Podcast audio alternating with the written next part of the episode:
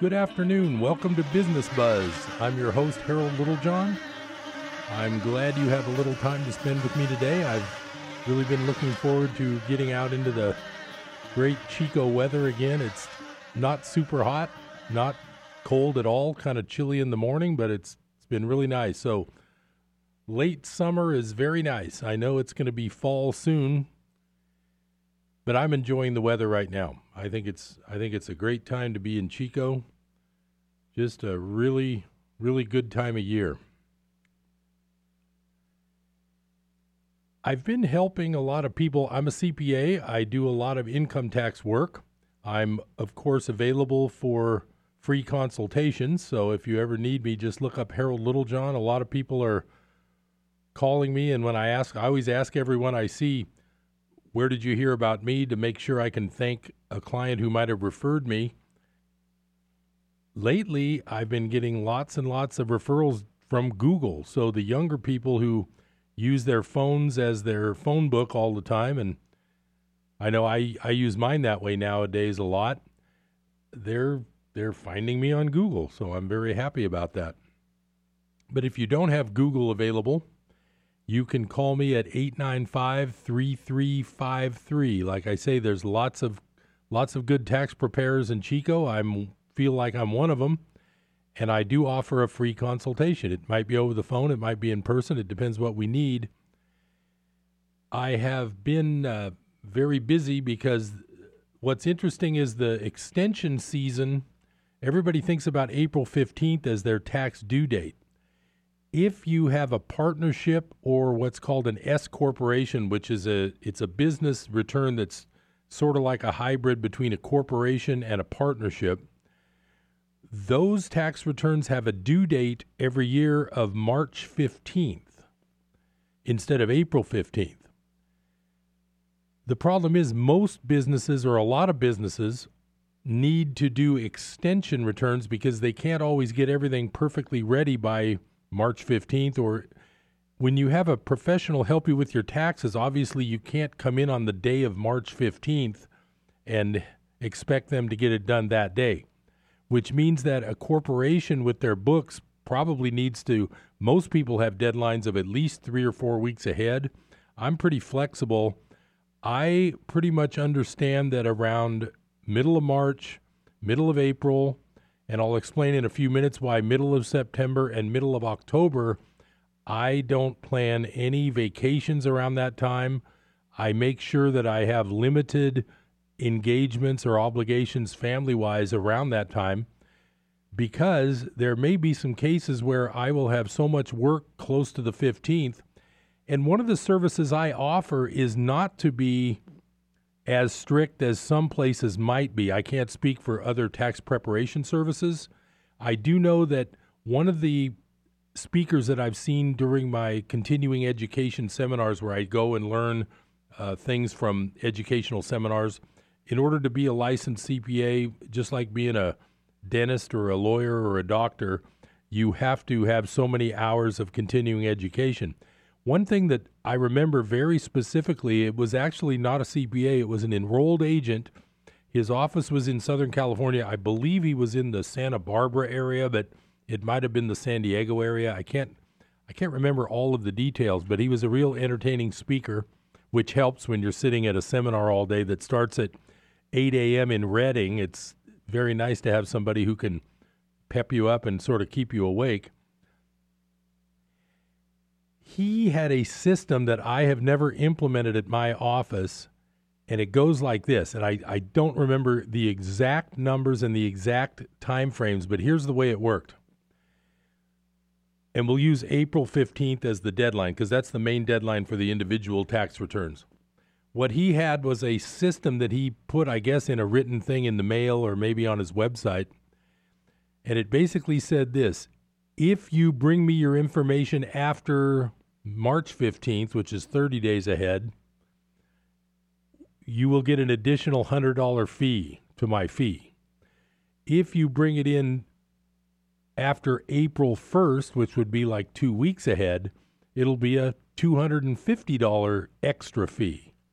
If you bring it in after April 5th, it'll be like a $400 extra fee. And if you if you can't bring it in by April 5th, we'll just do an extension. We won't even help you.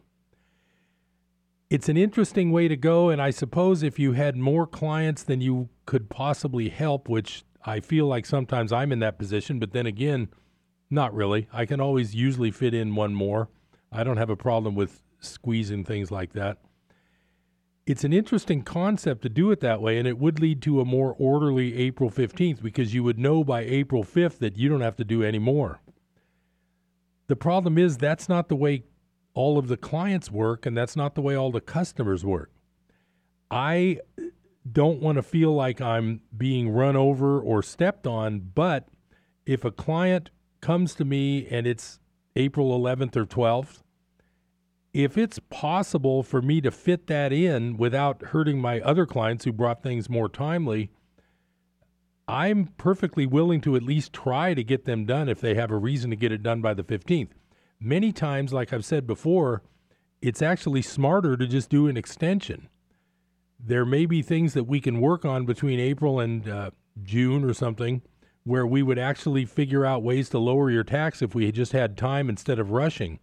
My point is is that I am very flexible and I do work with people if possible to get things done by a certain deadline. Now the reason I brought this whole thing up about tax season deadlines is that I just got done with my September 17th weekend. Uh, 17th was a Monday. Since the 15th was on a Saturday, all of those business returns I was telling you about, the S Corps and the partnerships, and those include LLCs, those were all due September 15th. So since the 15th was a Saturday, they were due Monday the 17th. I ended up having a mini April during the middle of September. And I'm not complaining because that means business is good. I got a lot of clients, everything's great. It's the idea that that is like the extension season for business returns. Now, the big extension season coming up is the middle of October because all of the April 15th tax returns that were extended are now due six months later on October 15th. I just basically prepare for a week before that as if it was April, and I don't make any plans. So if I do have to work late, I will get the work done. The real problem with October versus April is that there are no further extensions. So in other words, you can't sit there April you can't sit there on October 15th and say, "Oh, we'll do another extension." Once October comes, that's the end. So it's real it's a little bit sometimes it's a little stressful, but I managed to alert all my clients in July by end of July, early August, I send everybody a letter that needs to bring me more information, and I tell them I've got to have this in by, and I usually use a date like September 20th, even though that's not a hard and fast deadline. It alerts them that they need to call me and get the stuff in. So that's just my system. I just wanted to mention that some preparers are a lot more hard nosed than I am and there are times where the fee will be higher when it's a last minute job, but I'll tell people that. I'll just say, you know what, I can do it by the 15th, but it's going to cost you X. And I quote them X. If they don't want to come to me, they can they can go down the street to Liberty Tax or plenty of like I say there's lots of good tax preparers in Chico. I'm not I'm not recommending any any in particular because I don't really know which ones are the best or which ones are the most economical. What I do know, fee wise, I used to think I was high priced. In the last 10 or 15 years, the landscape of tax preparation has changed. Even the ones that used to be considered budget, like H&R Block and Liberty Tax, from what I can see, they are not real cheap anymore. So I'm not saying they're not a good value. I'm not saying they aren't a good place to go. I'm just saying that when I've seen customers coming from H&R Block, Liberty Tax, Jackson Hewitt, any of the so-called budget preparers, I don't notice super low prices. That's I would just say buyer beware and everybody needs to shop around. And I for one, I'm sure a lot of other preparers are like me. I'm happy to give you a quote. I can't quote you exactly until I've seen the work you're bringing But if you show me last year's tax and you show me what's happening this year, I can give you a pretty good ballpark. I can say something like, well, that should probably be, but that'll be, but, and I'll just stick to it, but I'll give you a range. I'll say, if you get it all to me really well, I'll try to stick to the low end. If it's tough, if it's tough work and you bring me what I think you might bring me, I'll stick to the high end. But I'll say yours is gonna yours is gonna run between four and five hundred dollars. If you don't like that quote, it's you can look up a phone book or grab your Google phone and there's 10 other people who can help you do your taxes. And I don't mean that facetiously or like a snotty kid. It's just that when you're hiring a professional, you need to do your own due diligence, just like with your investments. You need to shop around, you need to get some quotes. And if you think somebody's too high priced, look elsewhere. I have no problem with that. And by the way, I also I offer very low minimum fees. Some places, especially CPA offices, I don't know this for a fact, but I'm pretty sure they're going to have a minimum fee that is not super low. I don't really know. I still do the occasional return for close to a $100. If it's very simple, I feel bad charging someone with limited limited income.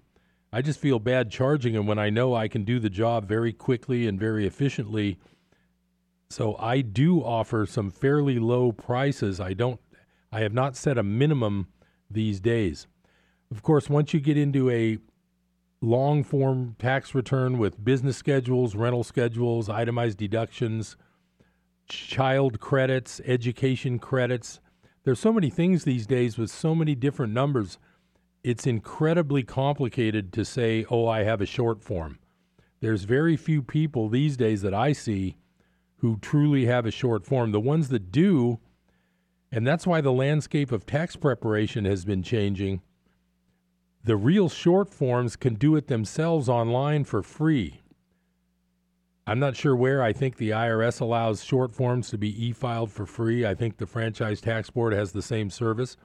So these days, instead of like 20 years ago, if a student has a couple of W 2s and they want to get a refund of some withholding, 20 years ago, they probably wouldn't. a lot of them would go to a tax preparer and get it done, get it e filed, and get the refund and pay for that service. Nowadays, they can go online, e file a simple return by themselves, and get their refund on their own without even paying a fee to get it done. That's where, when I say the landscape for tax preparation is changing, the small so-called budget tax preparation places like H&R Block, Jackson Hewitt, Liberty Tax, those are the three to, that come to mind. They've lost a big part of their market because the big part of their market used to be the simple returns that were pretty easy and fairly low priced for fee wise, and those are going by the wayside. The young people are all online, they're all, most of them are pretty computer savvy. There's still a lot of the, well, my generation, I we don't discuss we don't discuss ages on Business Buzz, but my generation still has quite a few people who really are a short form, but they just prefer to have someone help them with it. They don't want to do it online. They choose not to, which is fine. But my whole point of this is that my office does take into account the fact that some people can't afford a minimum of $400 for a tax return, and I do work with those type of people also. And it's sort of a case by case basis it's definitely based on how much work there is. Some of my clients, they'll have two or three rental forms, and they once in a while they look at the bill because it might be creeping up a little each year, and they they kind of complain about the price. And I just tell them, you know what? Uh, I think you're getting a good value, and if you want to shop around, you can check out the other guys. But I don't think you're going to find that I'm that expensive. But that's, of course, that's that's the nature of free enterprise. The problem is these days there's so little free enterprise going on anymore in the world that people forget that competition is the natural friend of markets. In other words, what is the correct price for a tax return? A free economy with competition like we have here anywhere, Chico, uh, the big city, the Bay Area, LA, it's all it's all over the place. You have individual businesses charging the price they feel is their price, and it's a free market economy. So if you ask what's the price of a tax return, it's the price that is being charged at all the free market business people that prepare taxes. That's a free market. The problem is, like I've explained before, with your stock market and your bond market and your currency markets, they're not free, they are manipulated and they're fake. So, fake markets are fake markets, but things like, well, what's a gallon of milk? What's the, what's the correct price of a gallon of milk? Well, of course, that could have some government intervention also. But I would say it's better to say, like, well, what's the fair price for a set of tires? Well, go find out what it is because that's that's the free market with all the tire dealers. This is Harold Littlejohn, CPA. Glad you're here. Stay tuned for Business Buzz. I'll be right back after the break.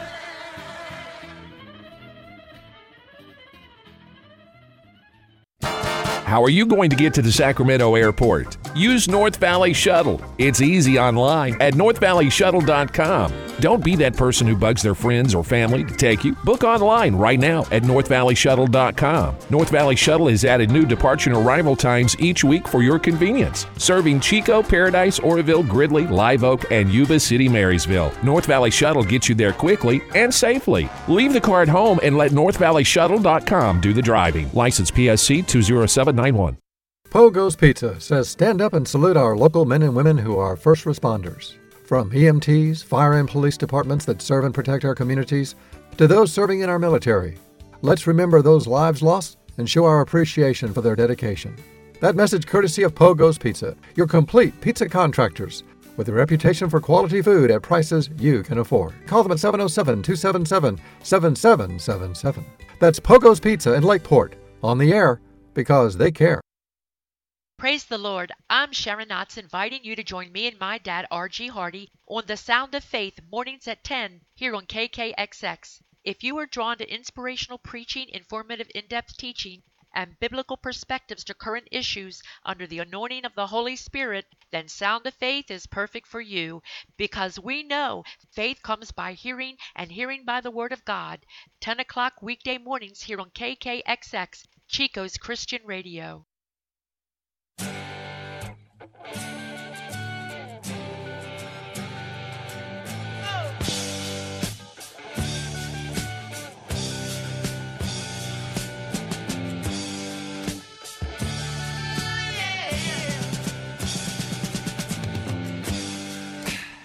Welcome back to Business Buzz. I'm Harold Littlejohn, CPA. Glad you have a little time this afternoon to spend with me. Maybe you're driving to pick up kids at school. I know that's a popular activity between 2 and 4 p.m. in Chico. I notice it every time I get out and drive around at that time of day, and I regret that I did, but it's always fun to see the kids having a good time. So, a couple things. I have to bring up this news story. I'm going to figure out how to relate it to business. Well, I guess I'll put it this way. If you're in business, you need to be careful who and what are using your business internet. I'll try to go into detail without too much detail because I don't know all of the detail. Here's what I've been he- reading and here's what I've been hearing has anybody heard the story of the Sunspot, New Mexico solar observatory that was shut down by the FBI on September 6th? And I believe it's just been reopened about two weeks after that, uh, close to the 20th or so. here's what's interesting there was all kinds of theories about on the internet of why did they shut this down so quickly then they shut the post office down nearby they evacuated the whole area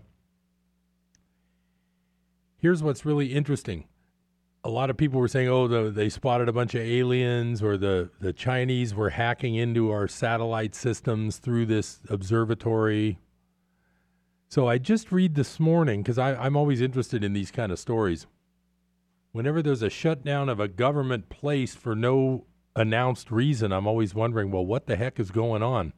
So the latest I've read, and I'm not certain that it's correct, so don't quote me. I'm just a just a little CPA in Butte County, California, airing the Business Buzz radio show. That's all I'm doing. So the last I heard this morning was the reason this place got shut down was somebody through the internet connection at that location had something to do with child pornography. And that's been a big topic lately, and there's been a lot of arrests and crackdowns on on uh, child traffickers and kiddie porn. But I just thought that was very interesting that after two weeks of wondering what the heck would shut down an observatory with no explanation, from what I'm reading, and I'm definitely I'm going to follow up on it because I I read a lot of news during the day, more than just business news. Because to me, a lot of business news is boring. The business news I bring to you on Business Buzz is the non-boring stuff, but a lot of it is very boring. I am very interested in this observatory thing, and the reason I bring that up for business locally is this: if you are a business person and your internet at your office is being used by somebody doing that on their private computer, you can end up getting in big trouble. And I've heard of this before. If you have an internet system at your house or your office, you need to make sure you set a password to get into that system. In the old days, I remember 15, 20 years ago, you could set up your internet.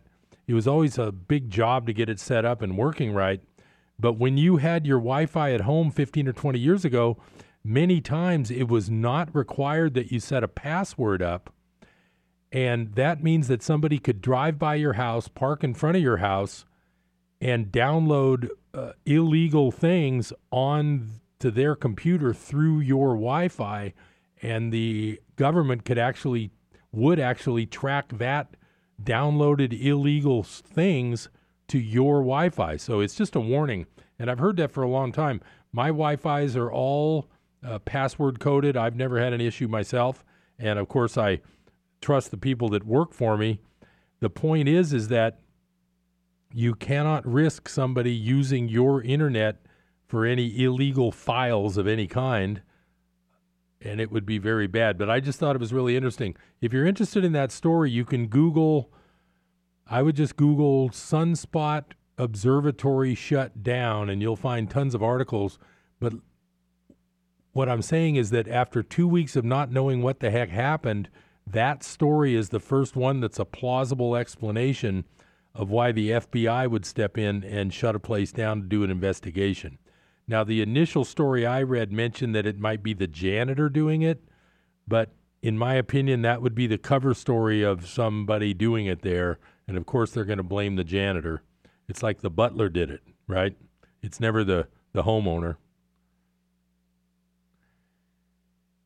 That was an interesting diversion. Now we're back to business buzz. Well, business is great in Chico. The new tax law has lowered everyone's taxes, but I've been hammering away at a company that you might own in your portfolio and you might not even know it, and it is called. Well, let's pretend it's a crossword puzzle. It's a five letter word that starts with T, and it's the last name of a very famous scientist. You got it. It's Tesla.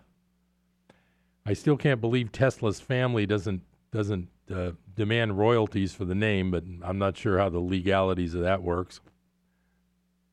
So I got another really good article regarding Tesla. This one came out on September 19th, and it is called, uh, quoting Bob Lutz, and I'll explain who he is in a minute. Tesla headed to the graveyard as global competition is coming. It's a short article, so I'm going to share it with you. With Tesla shares reeling after the company confirmed reports that the DOJ, which is Department of Justice, yeah, I know it's that it's that place that doesn't normally do anything. The DOJ had launched a criminal probe into the company over CEO Elon Musk's infamous going private tweet. Now, remember, I told you about that a month or two ago. He announced on a tweet at like 3 a.m. that he was taking the company private and his stock alone, his share of Tesla stock alone went up over, I believe, a billion dollars worth in a half hour after he said that. So now the Department of Justice is launching a criminal probe into that uh, announcement. Uh, has also subpoenaed Goldman Sachs and Silver Lake Investments. The bears are stepping up and twisting the knife. Now, remember, bears are people that think the stock's going down like I do, and this is not investment advice, it's for your entertainment purposes, but I'm reading you an article. During an interview with CNBC, former General Motors Vice Chairman Bob Lutz. Okay, let's stop there. General Motors Vice Chairman. This guy knows something about the auto industry, okay? This is not this is not some internet dude eating Cheetos in his parents' basement. Uh, former General Motors Vice Chairman Bob Lutz suggested that Tesla's shares, which have persistently ranked among the most widely shorted among major U.S. firms, will soon spiral to zero because, quote, the jaws are tightening, and I think in another year or two, we'll see a movie called Who Killed Tesla, a conspiracy movie starring Leonardo DiCaprio. That's what he said. Lutz, who has been a regular Tesla critic in recent years, argued during an interview that aired during the closing bell that Tesla will never make money on the Model 3 because the cost is way too high. He's got 9,000 people in that assembly plant producing less than 150,000 cars a year. The whole thing just doesn't compute. It's an automobile company that is headed for the graveyard, he said on closing bell. Musk has been banking on the success of the Model 3 to prove that Tesla can succeed as a mass market automobile manufacturer, but the car and its customers have been plagued by massive delays in delivery as Tesla has struggled to meet production goals, even resorting to assemble some Model 3s by hand in a tent outside the company's Fremont factory. Now, Business Buzz listeners know all about that. I, I filled in on that weeks ago. While Musk has been heralded as a visionary by some, Lutz believes that Musk is a nice guy who doesn't know how to run a true car company. But the fact but perhaps the biggest near-term threat for Tesla is the fact that the SEC likely won't allow it to raise new capital while the DOJ investigation is ongoing, which could be hugely problematic as the company struggles to make several large debt payments due later this year and in 2019 as the company is already, quote, hemorrhaging cash. Lutz added that Tesla will continue to struggle on the face of long anticipated competition coming not only from Audi, but Mercedes, BMW, and Porsche. So I'm coming up on break number two. I just wanted to let you know that it appears that real car companies like Mercedes, Audi, BMW, and Porsche have some kind of all electric car in the works. And trust me, when a company that big comes out with something, they won't have a problem manufacturing the numbers they need. I'll be right back after the break. This is Harold Littlejohn, CPA. Stay tuned to Business Buzz.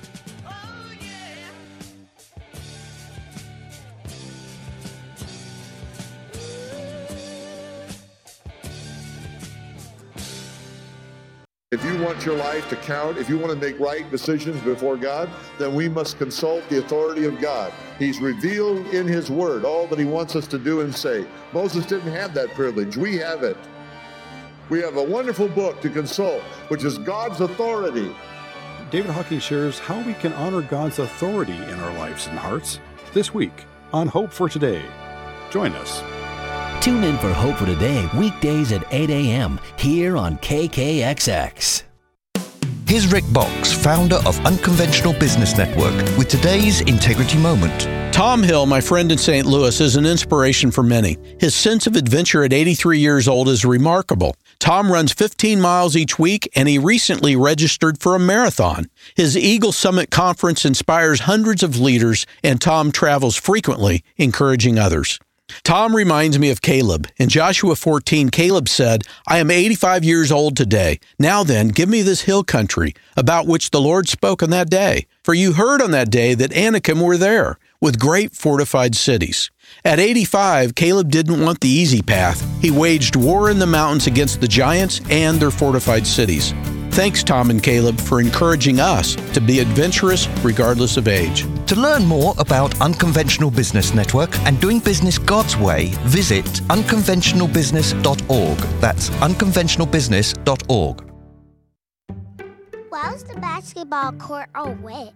Because the players kept dribbling on it. the dad joke. Corny, groan worthy, but also one of the simplest ways to share a moment with your kids. What did the buffalo say when he dropped his son off at school?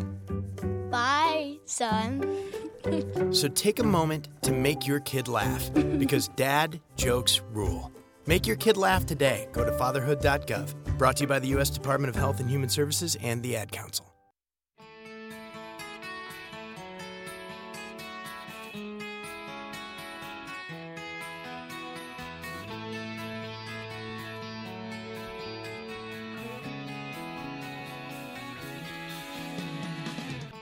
Welcome back to Business Buzz. I'm Harold Littlejohn, CPA. I'm glad you have a chance to spend part of your afternoon with me. I'm enjoying a another lovely Chico day, so I guess that's why we choose to live in Chico. One of my theories is when you're in a place like Chico as opposed to a place like San Jose or Oakland or you know those big big hustle bustle towns with traffic and no parking and the whole mess. One of my major things is well the people here for the most part have chosen to be here as opposed to the people there for a lot of them didn't have a choice. That's where their job was, that's where the silicon factory is, that's where the computer place is, wherever they work. That's one of the trade-offs we make. Our house, our houses here, if you have a median priced home, has probably gone up from 250 to 350 in the last 5 years or something. I, I don't know all the numbers. Down there it's gone from 500 to 900, but the price we pay is we get to enjoy every day. In the meantime, we just don't make quite as much money on the sale of our residence. I have been warning you, and remember, my job here on Business Buzz is it's my my self-appointed role as host of Business Buzz is not to educate you on income tax, even though I do some of that. It's not to recommend investment decisions because this is not investment advice. I'm not a certified financial planner. I am just a CPA, and I always recommend you do your own due diligence but I consider it my duty to be the devil's advocate and the second opinion on your money and your investments. So I constantly give you the other side of the story. Remember Paul Harvey? I used to enjoy listening to him on vacations. I did I didn't listen to him at home, but I remember when I was on a driving vacation with my dad who loved to drive all over the western US, he would ask me to take trips with him because well, my mom wasn't that big on traveling in a car for hours every day and going to ghost towns in the middle of Montana, but I enjoyed it. So I was I was in the car a lot, and I remember we used to look forward to hearing Paul Harvey every I don't know every couple of hours during the day. I don't remember, but he was always the guy. Here's the rest of the story. Well, here's the I'm giving you the other side of the story. When you think about what you own in money wise, what do you think about? You probably first think about your bank account balance. You might think about your stock account balance or your retirement fund balance, which has stocks and bonds and maybe cash, whatever. But it's pretty much paper money with a statement that they tell you you have this. What is it that you actually own? You own you own an obligation of another party to give you back something and in this case they're going to give you back US dollars. US dollars since 1971 have no intrinsic value other than what's called the full faith and credit of the US government. The US government since 2008 has doubled the national debt and has given away trillions of US dollars to various banks all around the world. The stock market has gotten to new all time highs, but if you're an average person like me, you don't have that much in the stock market. So, what do you really own? That's what we're talking about here. What you own in your stocks, your banks, and your retirement plan, you own a claim against another party to give you something which has no intrinsic value. So, right there, you've got two layers of risk in everything you think you own that's dollar denominated. Your first layer of risk is will that person give it back to you? In other words, if the stock market were to crash and go to zero Or if there was another big 9 11 terrorist attack and they shut the stock markets down for two weeks, could you even call your broker to tell them to sell everything and send you a check? There's a good chance you could not do that. At least you couldn't do it very quickly. So, the first layer of risk you have in what you say you own is whether the other party will give it back. You may say, oh, well, now my money's in the bank. They have to give it back. There, and I don't have a quote in front of me, but there is a court case, I believe it's from England, but that's considered common law. And the bottom line of common law is this your deposit, when you put money into the bank, you have lent the bank your money, and that is not your money anymore. You've lent the money to your bank. You might say, well, my bank is FDIC insured up to, I think it's $250,000 per account now. Don't quote me on that. Call your bank. Uh, I'm not financial advice, I'm here for entertainment purposes. Well, here's another thing. I've told you about this before. The FDIC has about one penny on hand for every thousand dollars of deposits in the country. The FDIC is not a real backstop either. So, so you're. I'm not going to get into the FDIC as a complete another level, but it is. So your first level of risk, like I just said, is that the thing you call your money already has what's called counterparty risk. In other words, first you have to get it back from somebody else. That's your first level of risk.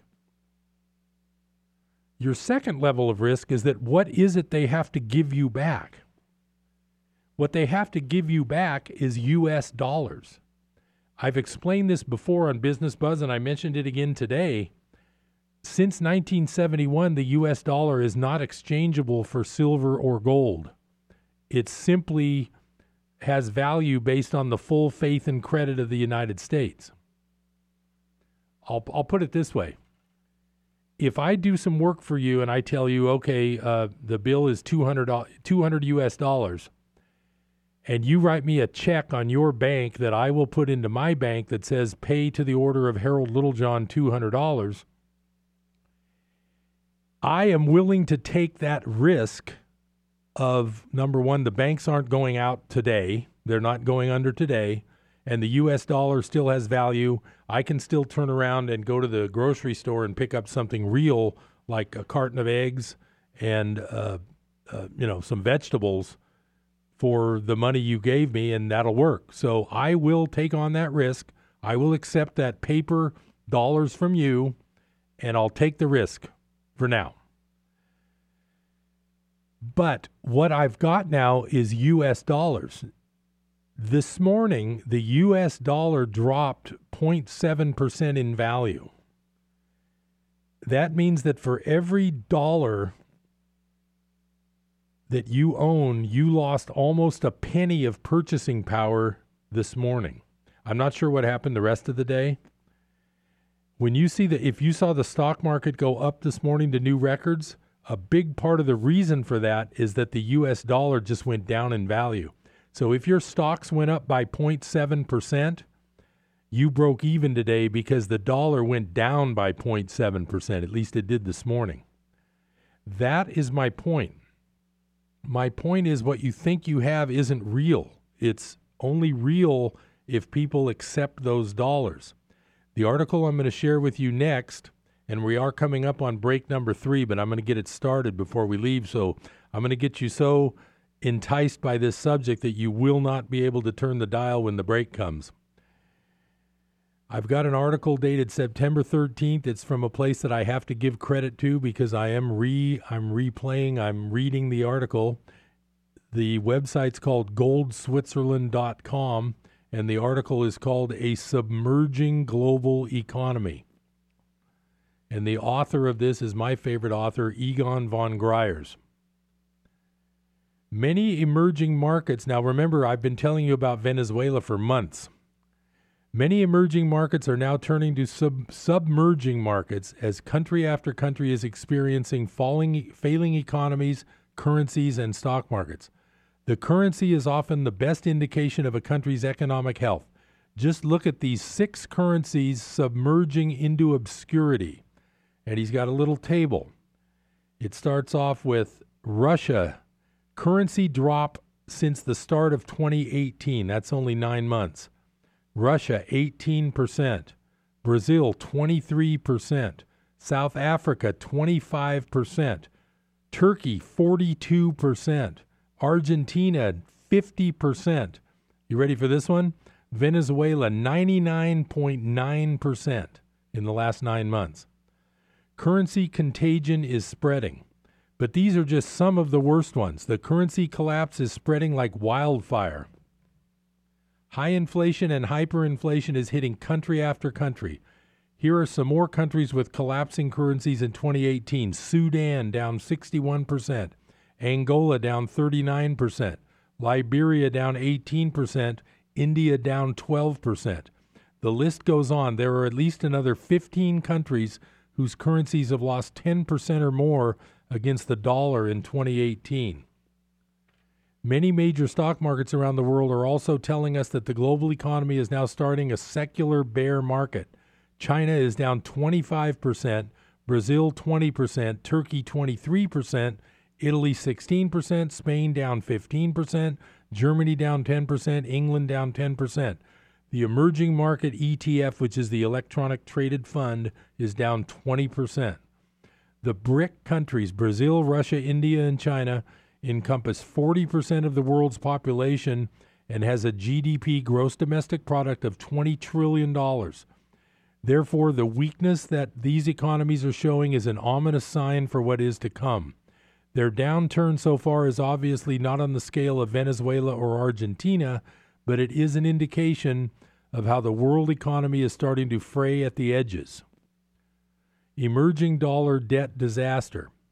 An economic downturn would not be so serious if the world wasn't indebted up to the hilt.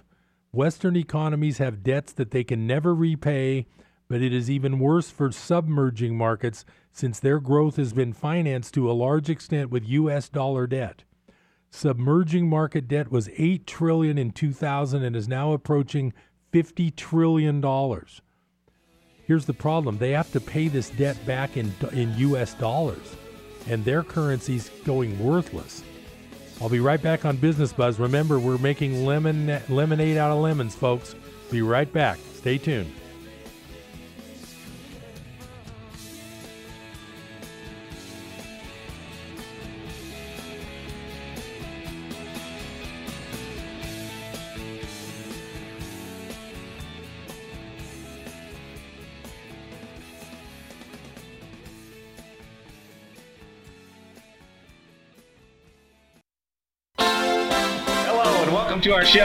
I'm Scott Allred. I'm Ben Taney. And I'm Matt Four. This is Jessica Wilkerson, one of your hosts of Chico Now. A half hour designed for the community and brought to you by the community. Each day, one of our hosts will join with people from organizations throughout the greater Chico area. We want to let you know what's happening in Chico now. So join us at 12:30 Monday through Friday here on KKXX for Chico Now.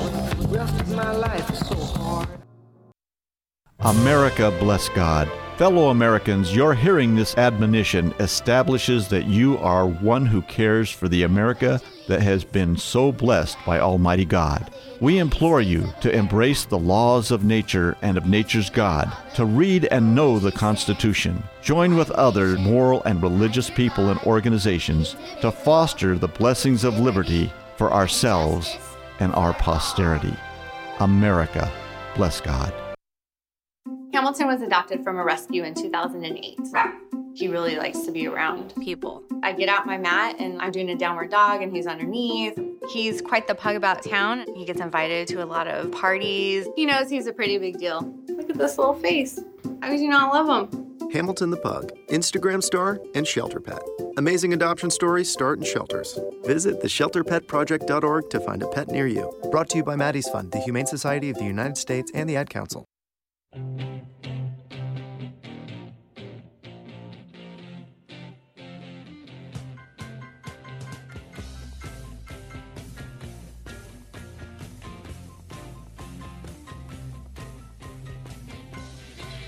Welcome back to Business Buzz. Harold Littlejohn, CPA, keeping you posted, making lemonade out of lemons. And the reason that's the case is that negatives in the world economy don't have to be negative for you if you protect yourself with money insurance. So I'm going to continue with this article because I think it's important you understand what's going on. And the, what I was saying is that these debts are in US dollars. In other words, if you're living in, say, Turkey and the Turkish lira has gone down 40%, but you owe a bank 10,000 US dollars, well, that money that you were saving to pay the 10,000 US dollars got knocked down to being half of that. Now you've got twice as much debt to repay. You got more. Now you're going to work twice as hard for twice as long. Chances are you're not going to be able to repay the debt. It's like right now, if all of a sudden your mortgage is, let's say your mortgage is $200,000, and let's just say you're, let's say you have Turkish lira because you're from Turkey but your mortgage is in US dollars and now the Turkish lira is worth half of what it was a year ago, you now owe the equivalent of what was $400,000 when you took out the mortgage. You're not going to be able to repay it. That's what this article is talking about. So I'm going to keep reading. This isn't much longer, but it's very important. The dollar denominated part of this debt has grown exponentially, and since most of these countries' currencies are falling substantially against the dollar, they are likely to default on their debt in coming years. Then he's got some graphs, and it says dollar denominated debts have gone up five to 10 times for most of these countries. The currency of virtually every country in the graph is going down rapidly and will continue to fall until it becomes practically worthless. And uh, it just shows graphs of China, Korea, Malaysia, India, Indonesia, now he's going to talk about Argentina's interest rate. Now remember, Argentina is not the real bad one. Venezuela is the really bad one, where it's it's completely gone worthless. The currency is virtually worthless. Argentina is the one that's lost 50% of its value in nine months.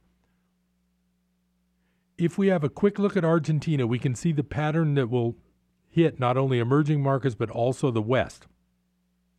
With high inflation and the Argentine peso collapsing 50% this year. Argentina has raised interest rates to 60%. Now, remember, interest rates right now, even on a U.S. credit card for the worst credit risk in the country, isn't much more than 25 or 30%. Argentina, the rates are 60% for regular interest. No country can cope with interest rates at 60%, especially not one with a heavy debt burden. So rates at that level is total lunacy and will quickly kill the patient if it continues. The message cannot be clearer. Debt growing exponentially and totally out of proportion to the growth of gross domestic product will eventually lead to a currency collapse and then default. The world could deal with Argentina defaulting. It has happened numerous times already. Same with the catastrophic Venezuelan economy. Although there is a total collapse of both the economy and society, it will not in itself have global ramifications. So, what he's saying is that if one or two countries had this going on, it wouldn't mean a huge global problem. But he says molehills mounting. As often is the case, trouble starts in the periphery. So, what we are seeing now are not single incidences of a localized problem. Molehills are popping up in country after country, and it will soon spread to the West. And then it's interesting because there's a cartoon in this article, and it's George Washington with a big strong arms and a mallet, and he's got a U.S. dollar T-shirt on, and he's playing that game called Whack a Mole with all these little moles popping up with like uh, Brazilian flags and uh, Indian flags and all that. So it's pretty entertaining.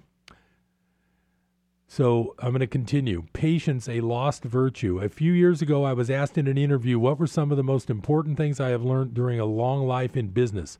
Patience was my very clear answer. When you were young, everything must happen quickly. Instant gratification is a major part of today's culture, with most people being restless and ungrounded. It is the same for young and old. No one can sit still for more than a second until they get their iPhone out. Mobile phones are today's cigarettes. Without them, people get anxious and twitchy, but sadly, they also get twitchy with them. Even worse, when young people get together, it is more important to communicate with the rest of the world on Instagram or Snapchat rather than to talk to your friend sitting next to you. and anyone who sends an email or a message expects an instant response. 100 years ago, you wrote a letter to someone on the other side of the Atlantic, and it would take many weeks before you had a reply. In many respects, quality of life was better than that today, but the technological evolution is happening at an ever increasing speed. Then he goes on to talk about robots and artificial intelligence. Coming, but I'm going to skip that part. Coming back to patience is a, is a virtue that is sadly disappearing from our lives. When it comes to investment decisions, it is today all about short termism. But Warren Buffett has taught us that long term value investing can be incredibly successful. Now, here he's going to talk about gold again. Gold, a bargain in early 2000s and a bargain today. In the late 1990s, I considered that the risks in the world economy were becoming very dangerous. After the 80% tech crash of 2000 to 2002, we decided that risk still remained very high due to debt and derivatives. The gold price had not reflected this risk, and after a 20 year fall from the 1980 $850 peak, gold had bottomed at 250 in 1999 and was still only $300 in early 2002. We considered that to be a bargain, especially since it looked like gold was turning up. Remember that to be successful in investing, you mustn't buy what everyone else buys, like gold at $800 in 1979 or the NASDAQ at the end of 1999. Whenever the media starts covering an asset class on the front page, then the risk is already much higher. The time to buy is when an asset is unloved and undervalued, like gold in 2002. Gold then started a six year uptrend until a temporary peak at 1030 in 2008. The next intermediate top was in September 2011 at $1,930. Gold held up between nine, between 16 and 1750 until 2013 when it came down to 1200. Since then, gold has been in that region for five years. We have not changed our views on risk or gold as protection against global risk. Obviously, we have not sold any gold. Patiently, we have waited for several years since the last peak. The reasons for holding gold in 2002 have certainly not diminished. Instead, since 2006, risk has increased exponentially with the debt and asset explosion the world has experienced. If we add that to that, the derivatives, pensions, and other unfunded liabilities, total risk is now in the quadrillions of dollars. And I'll just say that a quadrillion is so big that it's not even fathomable. fathomable. It's not even fathomable to calculate. That's all I'm going to say. Thus, the reason for buying gold today is much greater than in 2002, but the price of gold and silver is not reflecting this risk. Sentiment is silver to what it was in 2002. Gold and silver are again unloved and undervalued. This means that the timing is perfect for acquiring gold and silver for wealth preservation purposes. Then he goes on to say problems in periphery will spread to the center. To understand what will happen next, let's go back to the periphery to see what has hit some countries already. A drop in the currency is just one side of the equation. The other side is, of course, how gold reveals the mismanagement of, the country and also protects against a total loss of wealth. And he has a he has another chart of those countries I mentioned before with the currency drop, and next to that, the increase in the gold price during 2018. I'm going to give you some of those. Uh, now, gold is down in 2018. That's why these numbers work out kind of funny.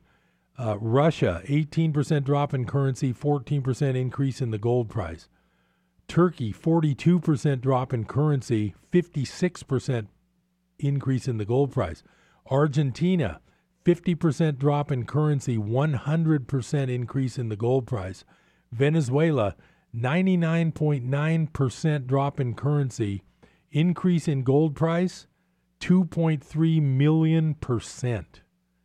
That's 230 million times one.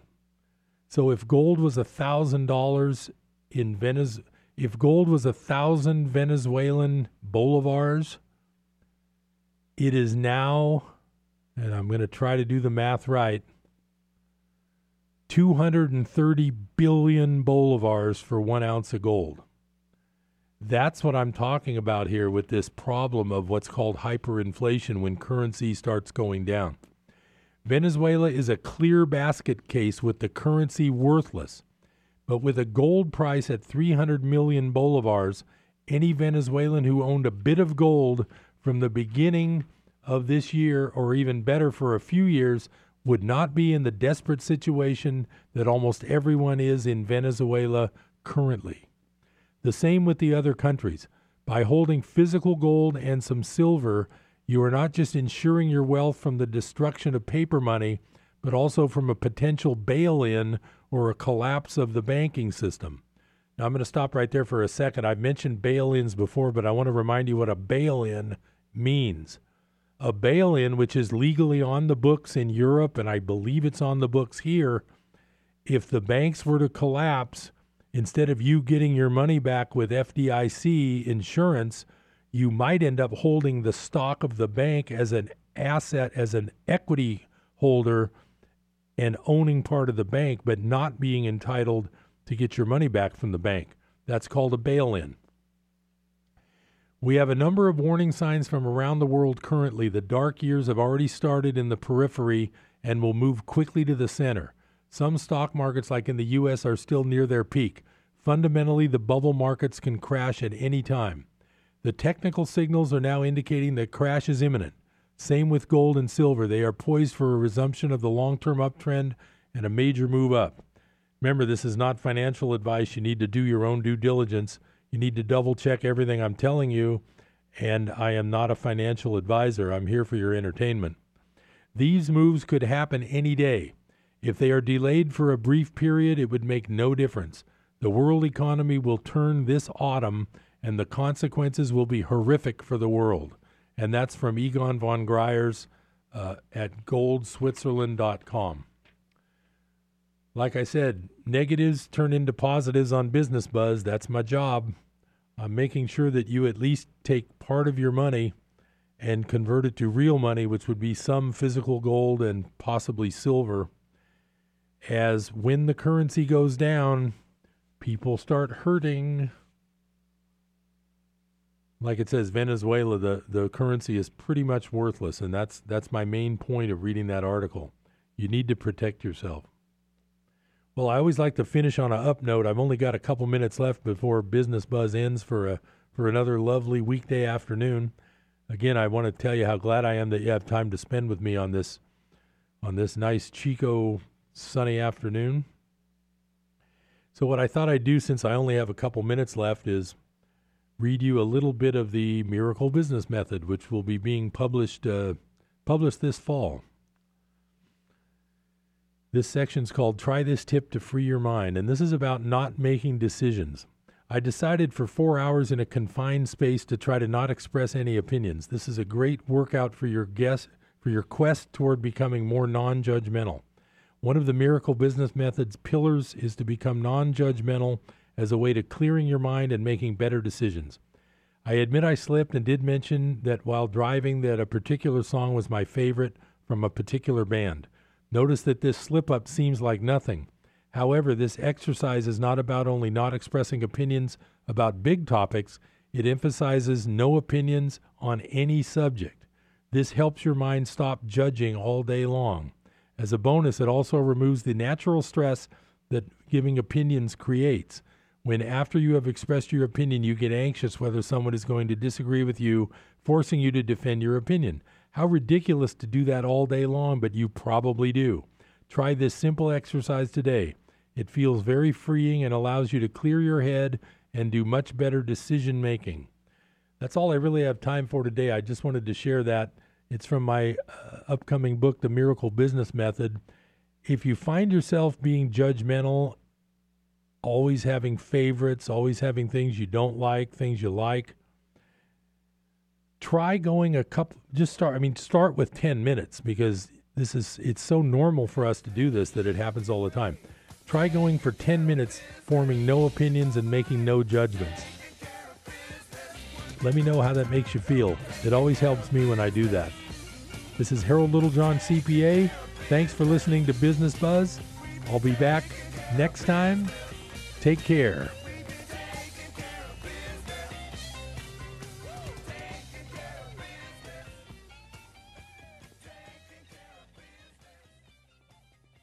KKXX Paradise, K280 GL Chico, and K283AR Seller from townhall.com. I'm Keith Peters. The odds of a dramatic Senate hearing next week with both Supreme Court nominee Brett Kavanaugh and the woman accusing him of sexual assault appear to be getting better. In an email to the Senate Judiciary Committee, Christine Blasey Ford's lawyer says her client wants to testify next week if a deal can be reached on terms that are fair and ensure her safety. It's a sharp switch from statements this week in which Ford and her lawyers insisted she would only testify after the FBI investigated her allegations, which put the hearing in doubt. The lawyer says Ford still strongly prefers an investigation, but stops short of demanding it. There is at least one obstacle to overcome the hearing scheduled for Monday, which the lawyer says is not possible.